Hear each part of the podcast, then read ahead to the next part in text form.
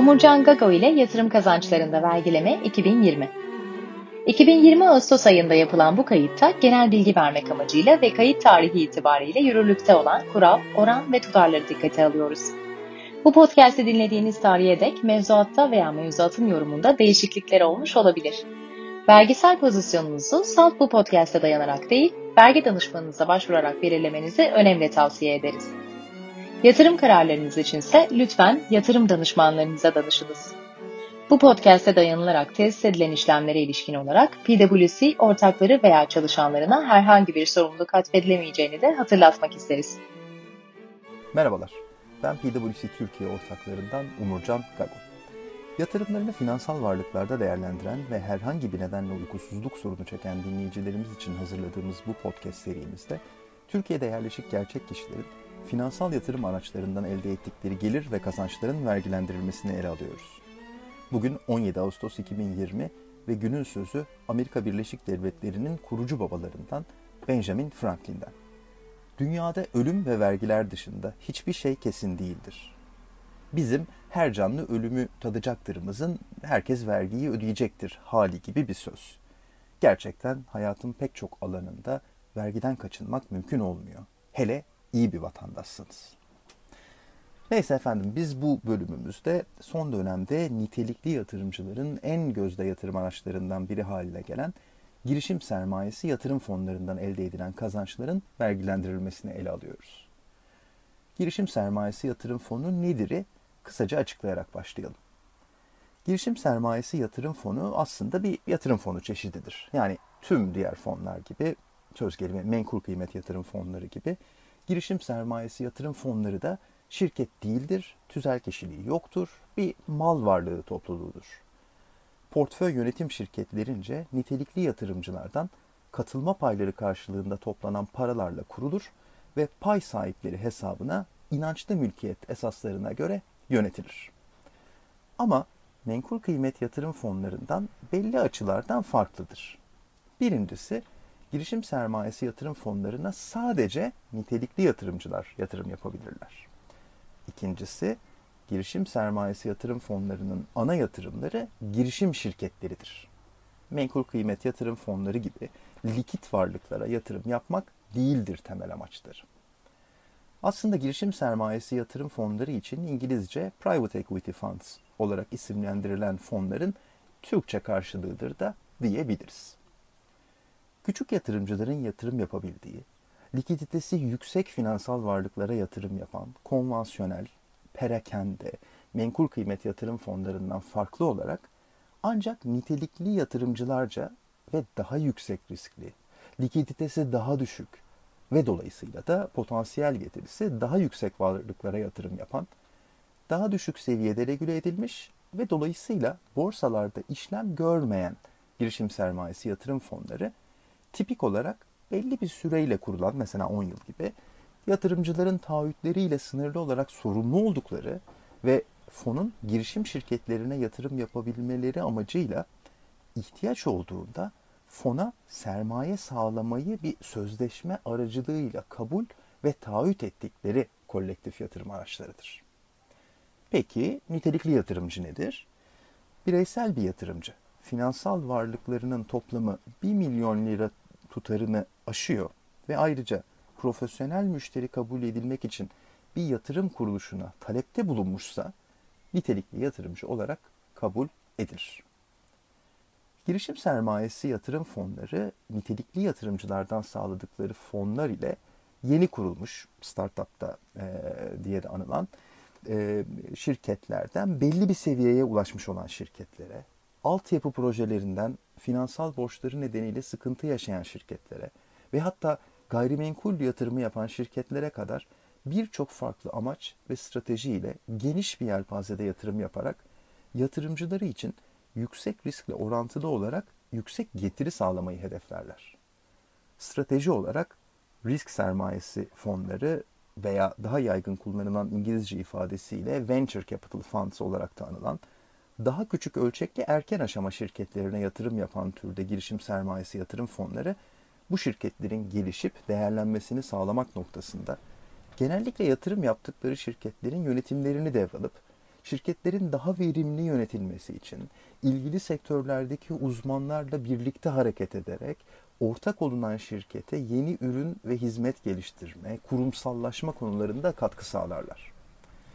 Yatırım yapılan şirketlerden alınan payların orta ve uzun vadede kısmen veya tamamen satılması ile yatırımcıları için getiri sağlanması prensibine dayanan bu tip girişim sermayesi yatırım fonları iş fikri üreterek hızlı büyüme potansiyeli sağlayan şirketlere bir finansman seçeneği sağlamaktadır. Bu tip girişim sermayesi yatırım fonları genelde genç, dinamik, hızlı büyüme ve yüksek karlılık potansiyeli olan ancak yatırım ve büyümenin gerçekleştirilmesi için gerekli olan finansman kaynaklarının temininde sıkıntı çeken küçük boyutlu işletmelere genelde sermaye veya sermaye benzeri uzun vadeli finansman sağlayarak kaynak aktarır. Günümüzün en meşhur halka açık şirketlerinden olan Apple, Cisco, Compaq, Google gibi firmalar da kuruluş aşamalarında girişim sermayesi yatırım fonlarından faydalanmışlardır. Ve tabii geri dönüş olarak bu fonların yatırımcı ve yöneticilerinin büyük kazançlar elde etmelerini sağlamışlardır. Dolayısıyla girişim sermayesi yatırım fonları bir ekonominin canlanması açısından çok önemli bir kaynak teşkil ederler. Zaten bu nedenle de devletimiz Türkiye'de kurulan girişim sermayesi yatırım fonlarına yapılan yatırımları vergisel olarak diğer fonlara kıyasen daha da çok teşvik etmektedir. Türkiye'de kurulan girişim sermayesi fonları ile neyi kastediyoruz? Türkiye'de faaliyet gösteren SPK lisanslı bir portföy yönetim şirketinin kurup yönettiği ve temelde Türkiye'deki girişim şirketlerine yatırım yapan fonları kastediyoruz. Peki, Türkiye'de kurulmuş bir girişim sermayesi yatırım fonuna yatırım yaptık ve gelir ve kazançlarımız nasıl vergilendirilecek? Mart 2017 tarihinde Gelir İdaresi Başkanlığı'nın internet sitesinde yayınlanan yatırım fon ve ortaklıklarının vergilendirilmesine ilişkin rehber taslağı kapsamında Türkiye'de yerleşik bireysel yatırımcıların girişim sermayesi yatırım fonlarından elde ettikleri gelir ve kazançlar %10 nispetinde bir stopaj suretiyle vergilendiriliyor. Ve bu %10 stopaj nihai vergi yükünü oluşturuyor. Yani yatırımcıların beyanname vermeleri gerekmiyor. Başkaca bir sebeple beyanname veriyor olsalar bile bu tip getirilerini beyannamelerine dahil etmeleri gerekmiyor. Diğer yatırım fonları türlerinde olduğu gibi girişim sermayesi yatırım fonu yatırımcılarının farklı şekil ve yöntemlerde getiri elde etmeleri mümkün. Mesela fon katılma paylarını fona iade edebilirler. Bu şekilde getiriyi elde edebilirler veya fon kendi bünyesinde birikmiş dağıtılabilir getiriyi yatırımcılarına dağıtır. Veya eğer bu konuda fon kuruluş dokümanlarında ve yatırımcı sözleşmesinde kısıtlayıcı bir hüküm yoksa yatırımcılar ellerindeki katılma paylarını üçüncü kişilere satabilirler, devredebilirler. Taslak rehbere göre her durumda vergileme aynı şekilde oluyor. Peki, Türkiye'de değil yurt dışında kurulmuş bir Private Equity Investment Fund'a yatırım yaptım. Aynı şekilde %10 suretiyle mi vergilendirileceğim? Hayır. Burada devletin teşvik ettiği şey Türk sermaye piyasalarının gelişmesini teşvik etmek. O nedenle eğer yabancı bir fona yatırım yapmış ve bir getiri elde etmişseniz prensip olarak onu beyan etmeniz ve üzerinden artı oranlı gelir vergisi tarifesine göre yıllık gelir vergisini ödemeniz gerekiyor. Bir de yine sıklıkla sorulan şu soru var. Ben Türkiye'de kurulu bir girişim sermayesi fonuna yatırım yapayım ama bu fon yabancı ülkelerdeki şirketlere yatırım yapsın. Mesela San Francisco'da şahane startuplar var. Olur mu? Prensip olarak yani bazı limitler ve istisnalar bir kenara konacak olursa hayır olmaz.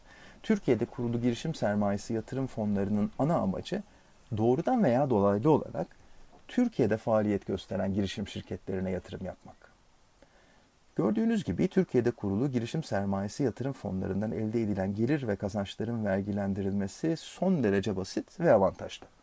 Ama başkaca türden yatırım fonlarına, mesela menkul kıymet yatırım fonlarına veya gayrimenkul yatırım fonlarına yatırım yapan yatırımcıların getirilerinin vergilemesinden de farklı değil. Evet bir açıdan öyle ama girişim sermayesi yatırım fonlarına yatırım yapan bazı yatırımcılar için ek avantajlar burada bitmiyor.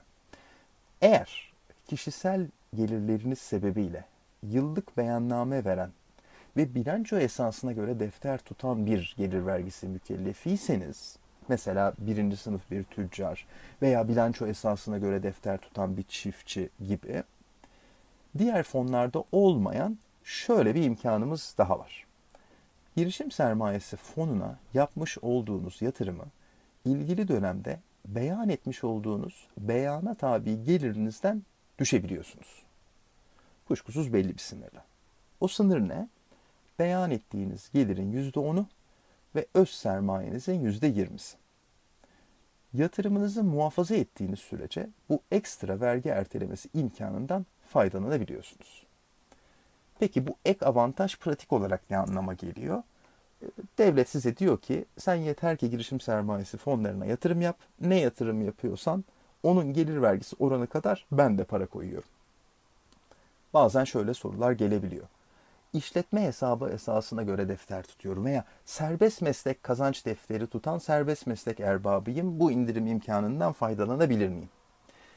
Maalesef hayır. Aslında vergi politikası olarak çok güzel ve yerinde bir ek teşvik ama sadece bilanço esasına göre defter tutan bir gelir vergisi mükellefi için geçerli olduğundan uygulama alanı biraz dar. İnşallah ileride kapsamı biraz daha genişletilir diyorum. Böylece bu podcast serimizin 8. bölümünün sonuna gelmiş bulunuyoruz. Uykuya dalmadan buraya kadar gelmiş olduğunuz için özür diliyorum efendim. Bir sonraki bölümde buluşuncaya kadar keyifli, sağlıklı, bol kazanç ve az vergili günler diliyorum.